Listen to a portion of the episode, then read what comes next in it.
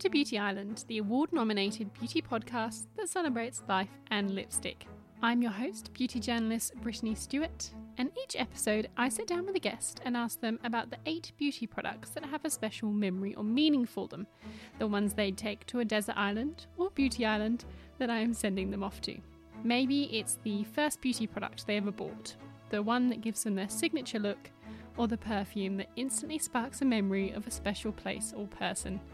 Along the way, we find out more about their life, career, and the people and events that have shaped them into who they are today. Before I get into who my guest is today, although you probably know already from the title, I just wanted to do a quick check in. Obviously, uh, at the time of recording, we are in a very pivotal and strange period at the moment with the coronavirus pandemic, and it's a scary time. There's a lot of uncertainty, except for one thing it has the potential to have a knock on effect on everything that happens and everything that we do, and that's outside of the obviously primary concern of people's health. In Australia, we're lucky at the moment to be at a stage where we have some control or opportunity to affect what happens next. I've been toying with how to approach and talk about beauty in times like this, both on the podcast and on my Instagram, and, and this is what I've come up with. I am aware, very aware of perspective, that beauty falls way, way, way, way down the list of importance when your health, your family and friends, and your livelihood is threatened. But I also know that in times like this, sometimes it can also be helpful to have moments and opportunities of escape, however briefly. So please know that Beauty Island will continue for the rest of the season, hopefully to entertain or give you a little breather from reality. Um, these interviews were done before what's currently happening, so you won't, or unlikely to hear any mention of it on the in the episodes. Um, but that's not to say that it is not at the forefront of my mind as well. Please stay safe, informed, but not overloaded on information if that is something that you know will have a negative effect on, on your outlook. And look out for loved ones, friends, and if you can, strangers and those who are more vulnerable too. I'll be doing the same and thinking of everybody, and hopefully, this will be a time and can be a time that inspires community and supporting each other, not division. On a lighter note, today my guest is Lisa DeSanctis, also known as See Want Shop, an Australian travel, fashion, and lifestyle influencer. What started as a hobby, a blog when she was living in London, has since turned into a full time job for the former physio, with now almost 300,000 followers eager to see and hear her take on what to wear, what to do, and where to shop. We talked about the struggle not to define your worth by your follower count when your business relies on it positive body image on Instagram, the consequences of being reposted by Khloe Kardashian, and the affordable lip, eye, and cheek multi purpose product she loves for travelling. Thank you so much to everyone who listened last week and entered the competition. I will be getting in contact with the two winners very soon, so you'll be hearing from me if you've been successful, and also share on the Beauty Island Instagram account. I will uh, share the names of the people so you'll know when it's been announced. As always, if you enjoy this episode, please subscribe, rate five stars, and write a review. And if you're listening, as always, share a screenshot on your Instagram story and tag me at Beauty Island Podcast so I can see. And if you are in need of a bit more beauty escape, you can sign up to my beauty newsletter. It's a beauty. The link is in the show notes, or find me on Instagram at Brittany Beauty BTS. Now over to Lisa. Enjoy. Lisa, welcome to Beauty Island. Thank you. Thanks so much for having me. I'm very excited to be sending you off to a desert island, but talking about beauty things first. Me too. So, I suppose if we we start at the start, always makes sense. Can you remember your first beauty related memory? I just remember in high school, and this was like the early 2000s. We were just out of the 90s, so I'm still going to call it very 90s vibes at the time. I had this blue mascara and I just I used to love wearing it and you look back now and you think what was I thinking but at the time I just remember thinking it made my eyes pop because um, I have blue eyes and thinking it was really cool and funky and I used to wear blue tops to wear it I think I was just kind of blue obsessed at the time but that's probably my first beauty memory that for me myself using a beauty product and truly loving it and blue mascara has made a comeback over the last few years have you been daring enough to embrace it again, or I it tried like a navy one, and I was like, yeah, I was down with the navy for Yeah. sure. But this was no, this was like a, a, a, a fairly electric, a fairly electric blues. And when you think about your relationship with beauty, is it something that you really enjoy dabbling in? Is it something playful? Is it something expressive? Or is it very kind of serves a purpose? Well, where do you sit? I enjoy beauty. Don't get me wrong. I love being able to, I think, enhance what you already have. I don't like to change too much.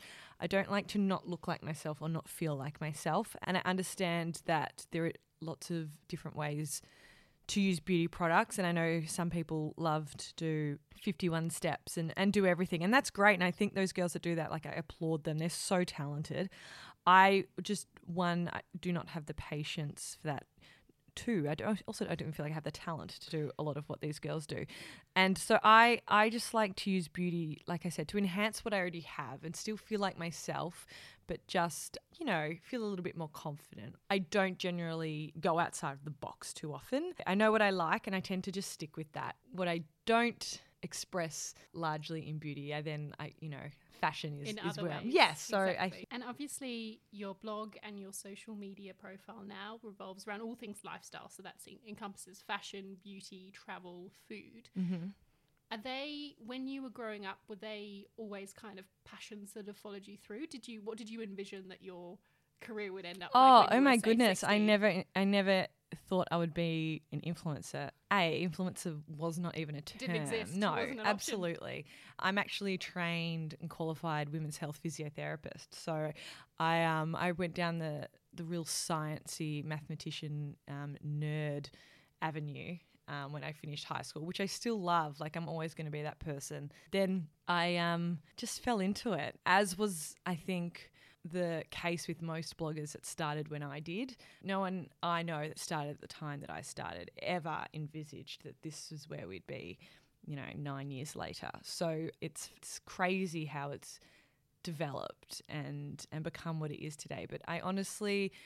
I've all, like like you said, I've always loved those things for sure. I've, I've always loved fashion and I've um, I've always loved travel, and I felt when I was working as a physio that I probably wasn't giving that side of my life much attention. And I had a friend that had a blog, uh, a fashion blog, and she encouraged me to start one as well. She she basically said that you know we could dress up together, take photos of each other, go to events together, and um, just have fun. And just at the time, I was like I said, I was working full time as a physio, and I was like, this, yeah, this sounds great. Like I still love that side of myself, but I don't get to do it at work. So here's a here's a hobby, and that's all I treated it as for a very long time. It was just a hobby. And then somewhere along the line, blogging and Instagram and social media kind of exploded, and all of a sudden, people were interested in what I was wearing and what I was doing. And it must have been probably, yeah, four or five years ago now that I realized that I don't think I ever realized it was going to be my career, but I definitely thought, oh, this could definitely be a great side hustle. And now blogging is my full time gig, and I've still kept up my physio registration and, and skills and do it casually, which is the beauty of that job. You can just do it casually. I, yeah, I still feel very lucky. And everyone says it's not luck. I'm like, I, I still feel like a lot of it came down for me. I'm always like, I'm so lucky to be where I am. I understand there's obviously hard work and everything, but I definitely feel very blessed that um, I probably got in at a really good time when the market wasn't saturated. And so I was able to build this really loyal audience. And I, I feel very lucky to, to have them and to be where I am because I wouldn't be able to do what I do now. So yeah, it's great. The second product on your list after that blue mascara is kind of your memory around what you would see your sister do growing up. Yes. Is, so tell me what it yes. is. So um, I'm the youngest of, of, of three children, and my sister's seven years older than me. So being quite a big age gap, she was always doing the cooler, more grown up things a lot sooner than I was. So I definitely remember watching her crimping her hair. I must have been, she would have been in high school. So I must have been, yeah, middle of primary school, towards the end of primary school, maybe. I remember she had this crimper and I used to ask her to crimp my hair. And I look back now and I just must have been such an annoying little sister because I remember she used to have her friends over all the time. And all I wanted to do was hang out with them and she would never let me because I was the annoying little sister who was still in primary school and she was hanging with her cool teenage friends. I used to hide under the bed and listen to them talking and I never seemed to be able to work it properly, and my crimps never looked as good as her crimps, and she always had better hair than me, and you know how you always think that when you're little. But now I look back and I look at family photos, and she's the one with the crazy crimped hair in our, our professional family photos that we got done, and I just have just a really nice, normal, straight like a little bob and I'm like actually you know what I look kind of chic and she looks kind of weird so Time, yeah. it was kind of a blessing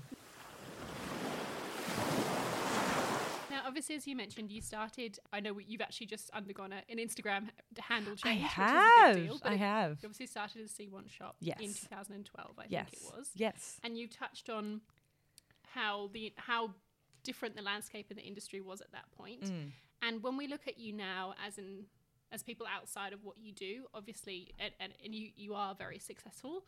But when we look at that 2012 to 2009, 20, we're not even yes no 2019 we're 20 anymore. now That is eight years that you've been doing this. Mm. And I, I often talk about the concept of overnight, the overnight success that, you know, takes years and years to Mm. get to.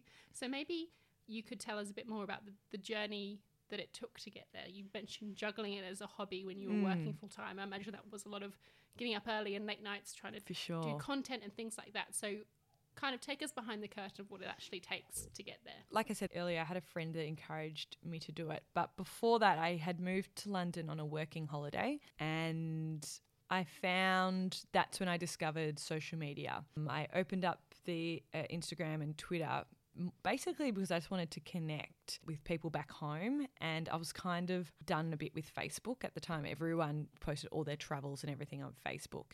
And then I discovered Instagram and had these awesome filters. I'm like, this is so much more fun to put cool filters on my photos and share it than it is to go on Facebook and share a whole album that probably no one ever flicks through. And then because I was living in London, like I have to admit, in Europe, blogging was semi established there. So I started following all these great bloggers and being in absolute awe of what they did and thinking they are so cool and I could never be that cool and they photograph so well. And like, like I said, when I moved back home, I my friend encouraged me to start one, and I was like, yeah, I will, I will give it a go because it looks like heaps of fun. And all these girls that I follow in Europe, in London, and it was really big in Sweden. I remember I followed a heap of Swedish bloggers. I was working full time, so it was weekends for me and nights. So, and at, at the start, it was definitely a hobby, so I wasn't concentrating on getting content up regularly or all the time and it definitely just grew super organically for me. And I definitely think it helped.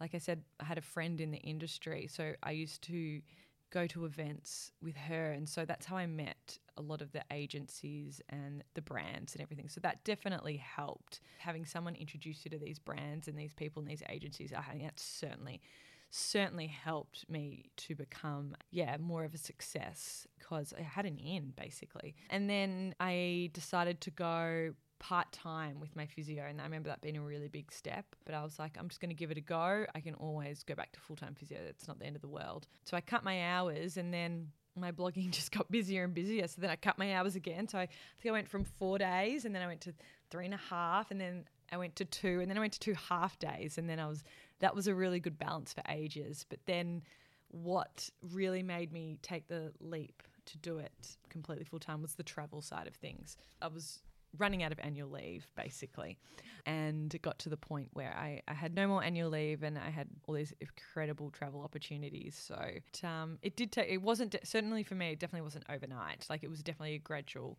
step I didn't go I didn't quit my job you know um, cold turkey On a Monday, yeah. yeah, no, I just I slowly decreased my hours and, and just went into it very subtly. But then I um I got an agent. I think that's where it really ramped up. So I think once I got an agent, that's certainly when it became more of a brand and I definitely took it more seriously and I, I definitely concentrated on having goals and I really started to push myself and started to take it a lot more seriously. It's like starting any business as well. When it is you and your business, you suddenly become responsible for everything. Having that Yeah. management kind of takes all the. Oh, for sure. And I was so stuff. bad at the admin side of things and the invoicing side of things. Like I was hopeless at that. I definitely am the first to say it's not my strong point. So I was really glad to um, offload all of that side of things.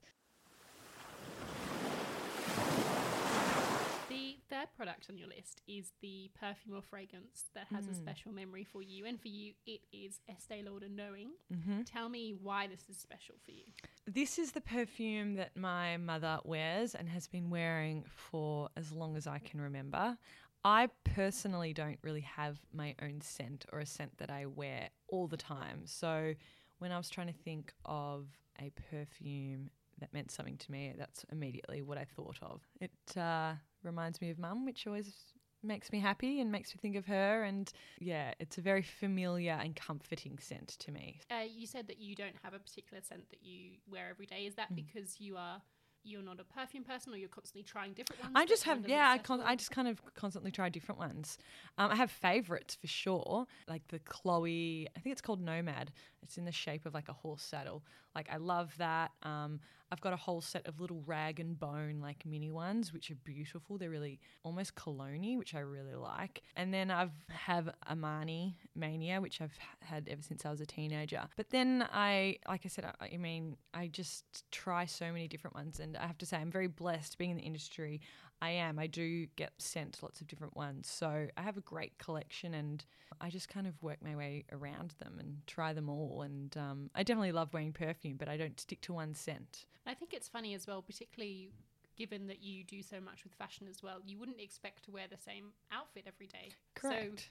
So exactly. there's the freedom to kind of choose your perfume perfume as an accessory as For well. For sure. For sure. You have almost 300,000 followers on Instagram, hmm which is I mean a very hefty number. Thank you. Um, and when it is your your job, obviously brands are looking at how many people you reach and things like that. When it is such an important figure for business, how do you not how do you ensure that that number doesn't define your worth outside? I know. It's a tricky one, isn't it? I have to admit, I probably just as much as the next girl on Instagram that has a following often falls into that pattern of comparison. Why does that person have that following, or why does that person have that engagement, or why does that person got that job? And and it's hard not to. And I constantly tr- trying to tell myself that yeah, it's you can't you just can't compare yourself to other people in this industry because you're just constantly going to be down on yourself or hard on yourself and it's very easy to get caught in comparisons and it's very easy to forget about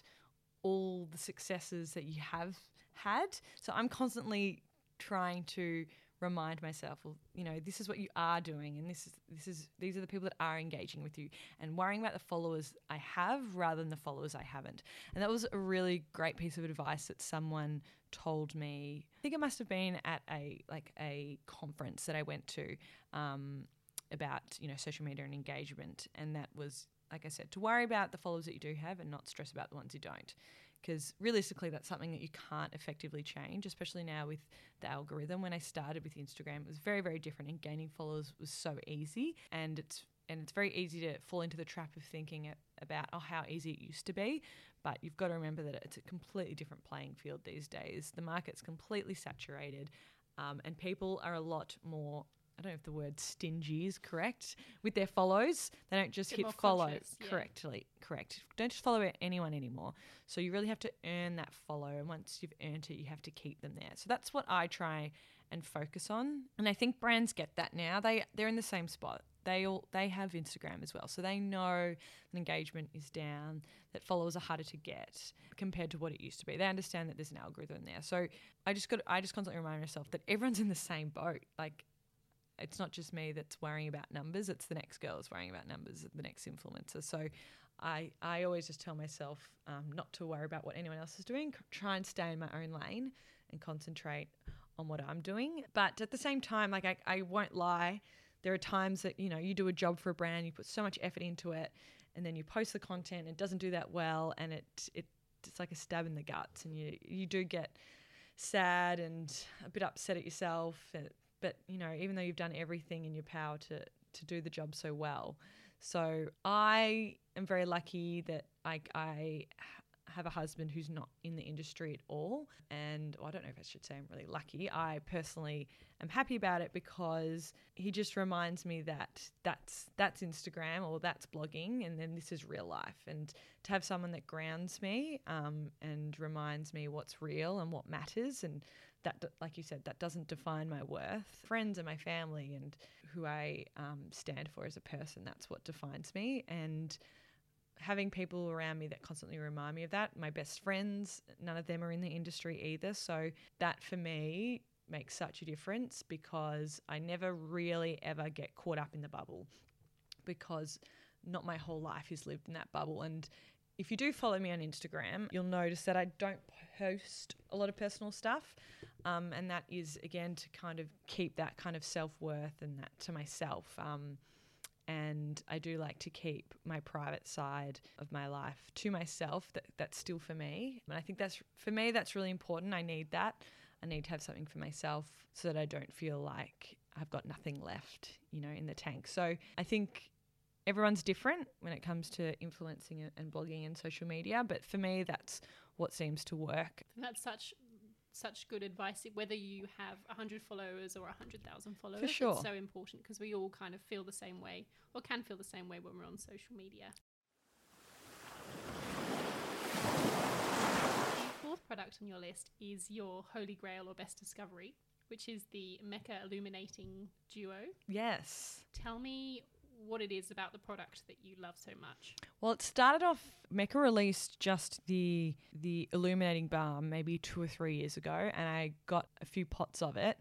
And it's just the one product that I will always throw in my bag, that I will always throw whenever I'm traveling in my cosmetics bag. So I tend to travel not with heaps of cosmetics because they just weigh too much basically and take up too much room. So it's kind of like the staple that I know I'll always take with me because this great little tub, it's not too big, but I use it as like a highlighter, but also as like a blush, and then also as an eyeshadow. So you can just add that little bit of a glow, and you don't even need to be wearing much else under it, but it just adds this like amazing illumination and you can get a few different colors which is good. But what i love is that mecca have now introduced the duo. So they've taken the, what was already a great product and made it so much better because now this little tub the tub has two ends. So it's got the original like glowy illuminating end but now they've added like a a tinted end. So you can get use it uh, as a cheek tint and also as a lip tint. So basically, you basically get lips eyes cheeks all in this great little tub and like i said it's just kind of my go-to. Talk to me a bit about everyday makeup on a on a normal average day maybe when you're not going you know you haven't got an event. Mm-hmm. are you putting a full face on or absolutely not. Yeah. if you know me you would know that, that i'm very low key with ev- i t- to be honest probably wear only sunscreen most days. If i'm going out and i feel like I need a little bit of extra glow, I have this magic moisturizer that I use. It's by Origins. It's called Vitazing and it's this magic it's it's called a moisturizer, but it's more than a moisturizer. But it's not quite a BB cream, it's somewhere in between and you put it on and it just gives you even tone, even coverage and just an all over glow. Like I said, most days I probably just wear sunscreen. Um, and like a little tinted sunscreen is great. But um, if I'm going, you know, down the shops or if I want something a little bit extra, I'll just pop that on. And I'm telling you now, like I have gotten so many people onto this product. including I should be getting husband, some sort of commission. right? Yes, including my husband. He will kill me for saying that.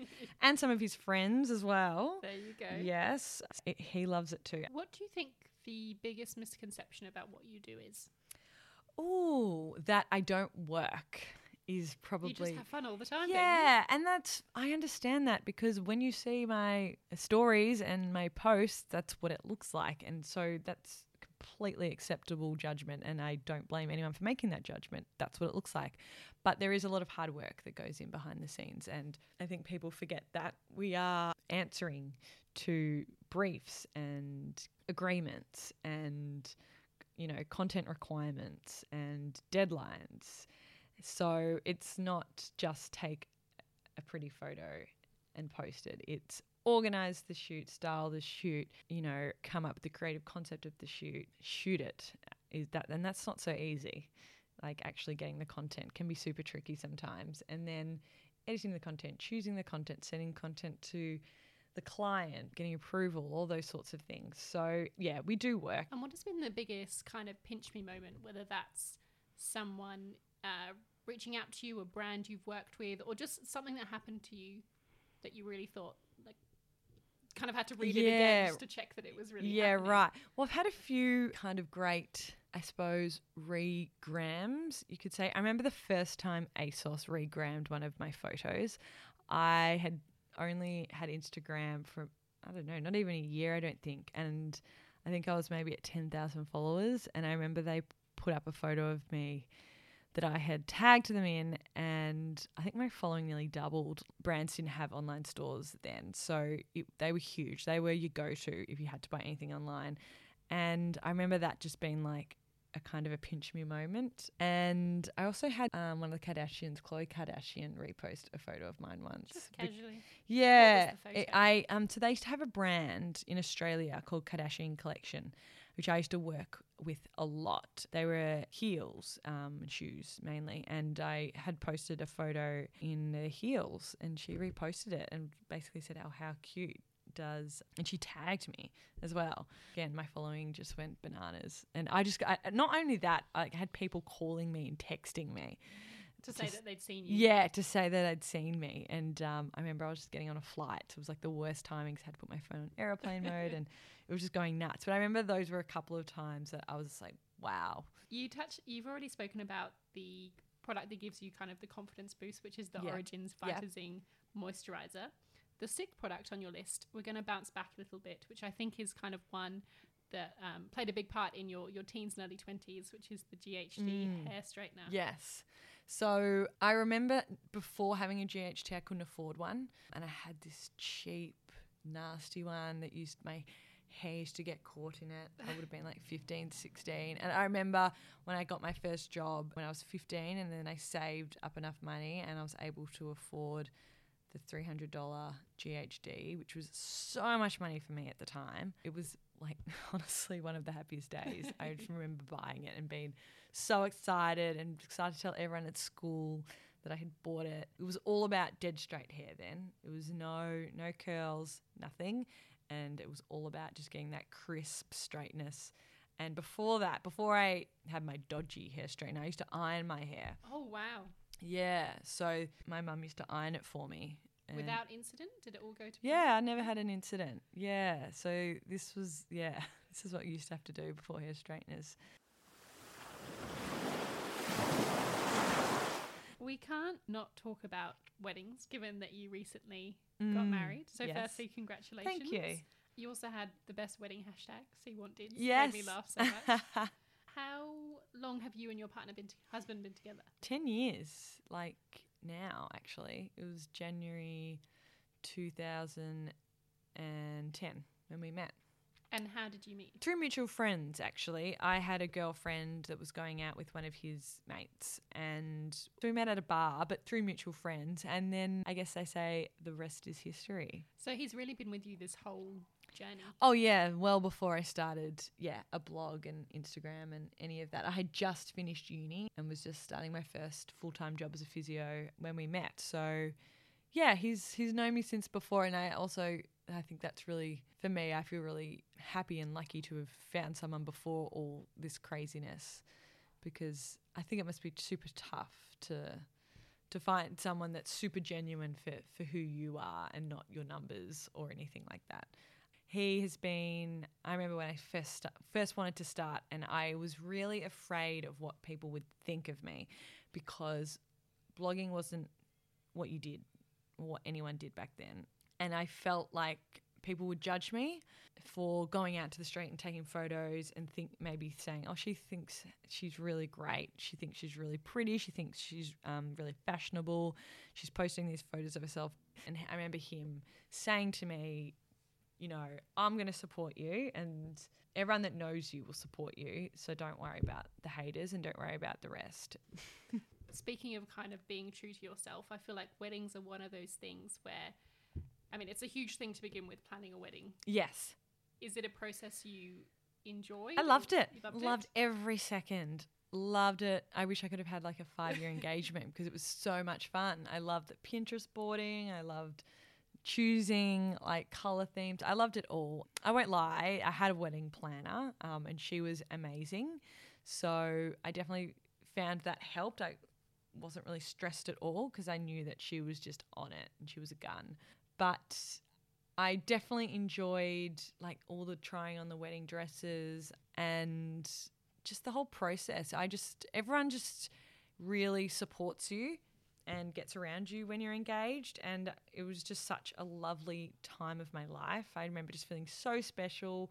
Everyone was so excited for me and it was just such a nice feeling and I knew the kind of wedding that I wanted. I didn't want it to be stressful, high maintenance. I just wanted everyone to come and have fun and just enjoy themselves. Um, and I'm hoping that's what we delivered. That's the feedback we got. Everyone seemed to have a lot of fun, but I was, I just didn't want to. I was like, I'm not gonna be or let stress kind of take over this really important time in my life. Um, I'm not really a stressed person anyway, but I think I just like made decisions and uh, I just kind of stuck to them. I didn't try and second guess myself because you you could constantly compare yourself to every other Pinterest board and, and wedding inspo in the world. And I mean, some half of it's unrealistic anyway. So I just made decisions, and I definitely think it helped being in the industry that I am for sure. That I, I do go to lots of events and I am exposed to um, like creative styling and photography and hair and makeup a lot. So I I knew what I wanted really from the start. If you're planning a wedding, it's important to just look at the big picture and at the end of the day, you're marrying, you know, the love of your life and it should be the best day of your life. So little things don't matter. And for me, they didn't. And I just let a lot of all of that slide. It didn't bother me. And if you are going to be someone that gets stressed about that, I would highly recommend getting a planner because. Ease the burden a little bit. For sure, for sure. And I love that, particularly over the last few years, there's definitely been a shift into obviously weddings. It's kind of steeped in tradition, but people just say, it's my day. Yeah. Not going to pay attention to what people expect or what's been done. I want mm-hmm. to do it, like you said, to kind of really represent you. And I loved, obviously, you shared a few pictures on your Instagram account. Yes. Your your dress with those beautiful sleeves. It was the most Thank beautiful. You. Thank dress. you. And you've touched on your wedding hair and makeup as well. And what I loved is when looking through your pictures as well. And I've spoken to Michael Brown, who's a celebrity makeup artist yes. in the last season, who used to do a lot of weddings. And he says the one thing that kind of people think that they have to look like someone else on their oh, wedding day. Don't. Whereas I loved the You just look like just look like a better version of yourself. Exactly. I knew I don't wear my hair I do wear my hair up. I go to the gym and I but I don't like myself with my hair up. I prefer so I knew I'm going to have my hair down and in a wave because that's what I that's I feel like that's what I look best in. And I knew that my makeup, I didn't want eyeliner or or a dark smoky eye because I don't again, that's just not me. I wanted something super fresh and natural. Uh, so I think it's really important to, yeah, don't change too much. Just know what you like or, or concentrate on what you like and just do a better version of that. With the dress, that's just, you just got to try and try every style, even the ones you don't think you'll like, because I thought I would go with the big princess.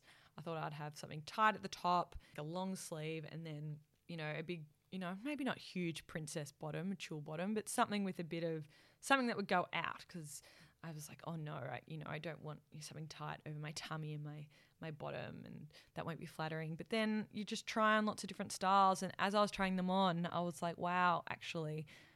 I think I do like the more silhouetted version, and then you know, obviously, I ended up wearing something that was quite fitted. So I would say just go into dress fitting with open mind and try everything. Let's talk about influence for a second. Because obviously you've described yourself as what you do as an influencer in different across the lifestyle space.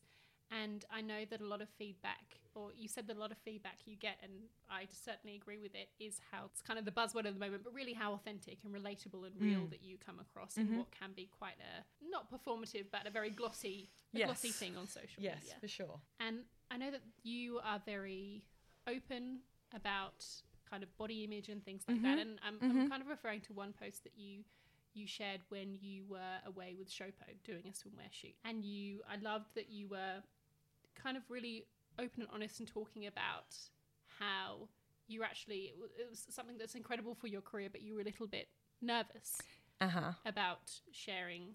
Coming back to that idea of comparison, we're constantly comparing ourselves yeah. to other people. And so I love that kind of the influence has gone both ways because you said that by people saying how much they appreciate you being real, how much it helps them, but also helps you as well. Absolutely. When I started Instagram and blogging, I made sure every photo was like so perfect and edited, never unflattering. If it wasn't flattering, I'd fix it. Like it was it was crazy how much I guess I was influenced by who I followed and there just wasn't any I or I didn't think there was there was anyone that wasn't that didn't look like a model to me that I was following on Instagram. And then it has been this shift and I've found now that I don't care about sharing the unflattering stuff anymore. Like I actually enjoy it. And I don't worry so much about posting like I never used to post swimwear ever. Like ever. And now I I love posting swimwear because I get so many girls saying how how much I'm helping them choose swimwear because they can never find any that suit their body shape. And I guess being a size 10 influencer, obviously there's so many influencers out there that, uh, yeah, more, I suppose, model size. And I feel like I'm kind of flying the flag and it's has brought me this new confidence. Um, and it's been great. Like, even though, like, like you said, that my followers are saying that um, I'm helping them, they're definitely helping me. Um, and I'm just so much more open about being real and sharing those in between moments or the bloopers or you know the double chin you know, funny photos that you, you, do have but you just never show. And I, f- I feel like instagram there just got so unrelatable and unattainable. And I, I definitely was adding to that. Like i was making all of my posts and everything so beautiful and amazing. And i realized that it there was this gap and I wasn't really being myself because I am just an everyday normal girl that doesn't take herself too seriously um, and i'm not a perfectionist. I'm like not at all. So i really had to drive that home and realize that i needed to represent who i was a little bit more and a little bit better on my pages and i feel like i i've done that but at the same time i still wanted to keep with my brand of having beautiful imagery. So I feel like now I've found that in between. I still create lovely content, but it's still it's real and relatable and I put in those funny moments when I have them. And I think that's really where influencers have been really great to kind of as media and brands are kind of slowly catching up in the representation of, mm-hmm. you know, the average Australian is a size 14. Mm-hmm. That's not what we see, not what we used to see or, or largely see yeah, absolutely. in advertising. So I think that's been so they're getting there. Getting some are there. better. Some are better than others, but yeah. um, they're getting there. And I'm keep. I'll keep pushing for it. Don't worry. Excellent. The seventh product on your list is the one that you always repurchase. Mm. Dr. Perricone? Yep, Dr. Perricone. Perricone, no yep. foundation foundation. Yes. Tell so this I love pretty much all of Dr. Perricone's um, beauty products. But what I love again, I know I've, I've kind of said this a few times already that it's it's making what you've already got better. It's not changing too much. So their no foundation foundation is basically what it sounds like. It's very very light foundation that doesn't change your skin from looking like skin. I don't like it when my skin doesn't look like my skin. I don't like it when you can't see my freckles because I feel like that's me and that's who I am. So, really thick, heavy foundations. I know obviously some people love that, but for me, I still wanted my face to look like my face. And this somehow gives me coverage. I know it's magic, but you can still see that my skin is skin. And sometimes I'll I'll mix it in with my with my um, Origins moisturizer, and I can get that in between if I don't quite want the the full foundation. But it's it's a great product, and you I feel like it lasts a really long time as well. I, I it takes me ages to get through a bottle. Obviously, a big or, or first love for you is travel, which you mm-hmm. get to do a lot of and, yes. and have have done a lot of. I'm lucky. I imagine that by now you would be a pro at packing. Yeah, I like to think I am. yep. What is kind of your best tip or mm-hmm. lesson that you've learned when it comes to either packing practical stuff, clothes, or beauty, wherever okay. it sits? I've got a few packing tips. Um, one thing is hats. I always pack my hats first. I stuff the head with either activewear or swimwear, something that doesn't really crease, and then I pop it flat on the bottom of my suitcase and then I pack everything else really tightly around it. so then the hat doesn't bend or lose its shape or so anything. is the rim of the hat sitting? Yeah, the rim of the hat is sitting on the flat on the bottom Yeah. of the yeah, and then you just put your shoes and everything, and just make sure it's everything's really tight around it. So then once you're fully packed, it, the hat won't move. So that's that's how I always pack my hats, and I always get people asking me about that. It's funny. And then with um, like cosmetics and skincare, I always try and pack travel versions. I try not to bring my full, you know, face wash. I'll try and bring like a little travel or a sample size. So I always keep samples and things from when I go to events or, or shows or whatever it may be, or in magazines. Um, or, you know, a lot of places now sell the travel size things. So you can go to um, pharmacies or, or Mecca Sephora and they've got like a whole travel section and it's got mini size of everything. Um, and that's what I like to travel with because I find otherwise makeup and skincare can just be so heavy um, and take up so much room. So um, that's kind of like my tips for um, traveling with those kinds of um, products is is try and travel with the travel size versions of them if you can. And then I very rarely travel with shampoo and conditioner. I know a- a lot of people are probably have their favorites, and but I just suck it up and use the hotel, the hotel shampoo and conditioner. And I mean, I'll, I said oh, I'll just deal with it for however long I'm away, and when I get home, I can go back to my usual. But I just feel like it's something that I don't really need to take, and that I can survive with for however long I'm going, because there will be some there. Might not be like the best quality, but it'll, It'll do. do the job. And as I always say, like I think my um, people forget that what you generally, I mean, obviously you might be going somewhere super remote, but generally where you're going, there will be somewhere where you can always purchase something if you need. So if you do forget, you know, a lip balm or I don't know something, just you can just go and buy it. It's not the end of the world, you know, if you don't pack everything. I always think it's better to pack less when it comes to makeup and, and skincare. And then if you decide you're over there and you're like, oh, actually, you know, I do really kind of need that extra moisturizer that I thought I wouldn't use or need, you can just go buy.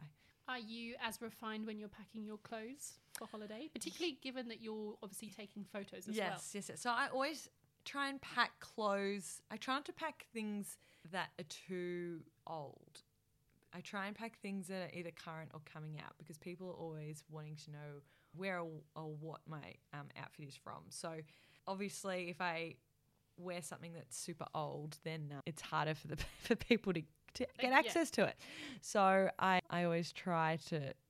That's how kind of that's generally what I use as a process of elimination. I, I'm like, oh, I want to take that. I'm like, oh no, if I just get asked about that, I'll be able to say, oh, that's five years old from H and M. Sorry, that doesn't really help anyone. So I do try and pack things that people can get, or at least similar to what people can get, and that kind of helps with the process of elimination. But I do have to admit, I am an overpacker. I never used to be. I blame blogging and influencing for being an overpacker because I never used to care about, you know, having to have different outfits for photos or getting content or any of that before. But now I uh, I do think about having things to wear for the photos. And I know Guilty. I certainly subscribe to. I know Zoe Foster Blake talks talks about it a lot. Holiday dressing, like really dressing on theme for the Mhm. location. Oh yeah, for sure. Are I'm big on that. yeah. Oh, I love I love to be in theme. And I love to have like matching outfit. Like I love like a, a set, a coordinate set, a skirt and a, and a matching top. And I always think about where I'm going and oh, what does the hotel look like, or you know what what is the city where what will look good in that city. And yes, I'm big on that. I never to stress too much about footwear. I'm just I always just have a good pair of like um, white sneakers travel, and I feel like they go with everything.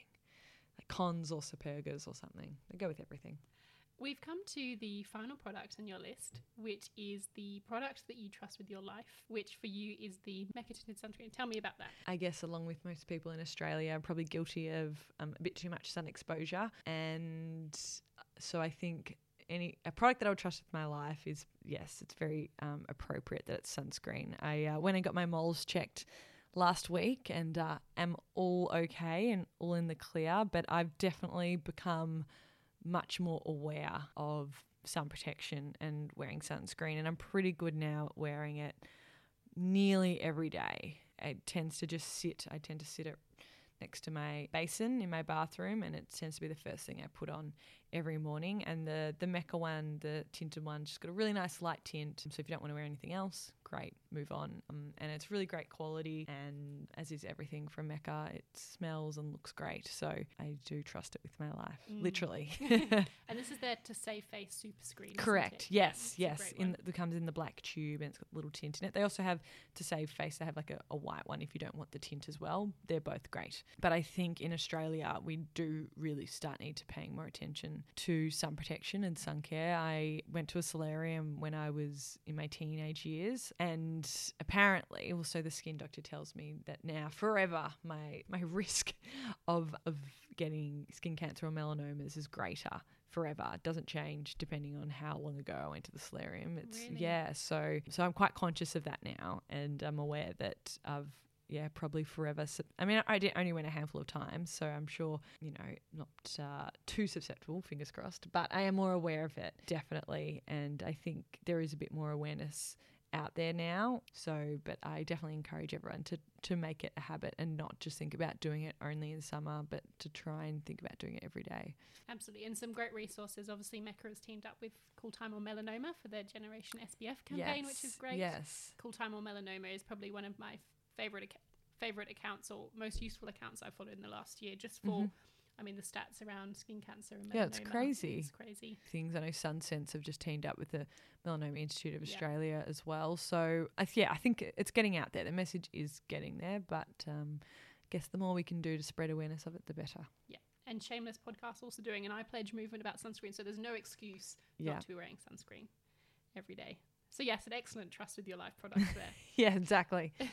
Who is someone that has really shaped you, either personally or professionally, as you look back? I would say my girlfriend Tessa, who encouraged me to start my blog in the first place, definitely um, helped shape me and get me to where I am today. Because I don't know if I would have started it if I hadn't known that I had her there helping me to take photos, inviting me to events, those sorts of things. So she she definitely had a great influence. My husband, absolutely. As I said earlier, he he certainly encouraged me to go for it and not not worry about the haters and not worry about any, what anyone was thinking. So I'm very grateful that um, I've had him for the whole journey and that um, he was he was there to kick me up the butt and get me started when I was unsure about what I was doing. Um, I'd say my management team as well. I've been with them for ooh, maybe five years now. A while. They've certainly helped me channel it into a career and a brand and something you know, that I've worked really hard to create, and they've been awesome at, at helping sculpt that. And so they're probably the people that I'm most thankful for helping to get me to where I am today. You've talked me through the eight products that have a special memory or meaning for you. Yep. And now you have to pick just one to take with you. A disclaimer that I will give you sunscreen. That doesn't have to count as your product. But if you were to take just one, and it can be practical, but it doesn't have to be, it can just be the one that you would like to keep you company on Beauty Island, Mm-hmm. which one would you pick? I would pick the Origins, the the moisturizer. You're going to have great skin on this. Yeah, I will. I'll just have nice, and it has SPF in it too, so that does help. Excellent, Lisa. Thank you so much for talking. Thank you for today. having so me. fun. It has been fun. I've really enjoyed it. Thank you so much.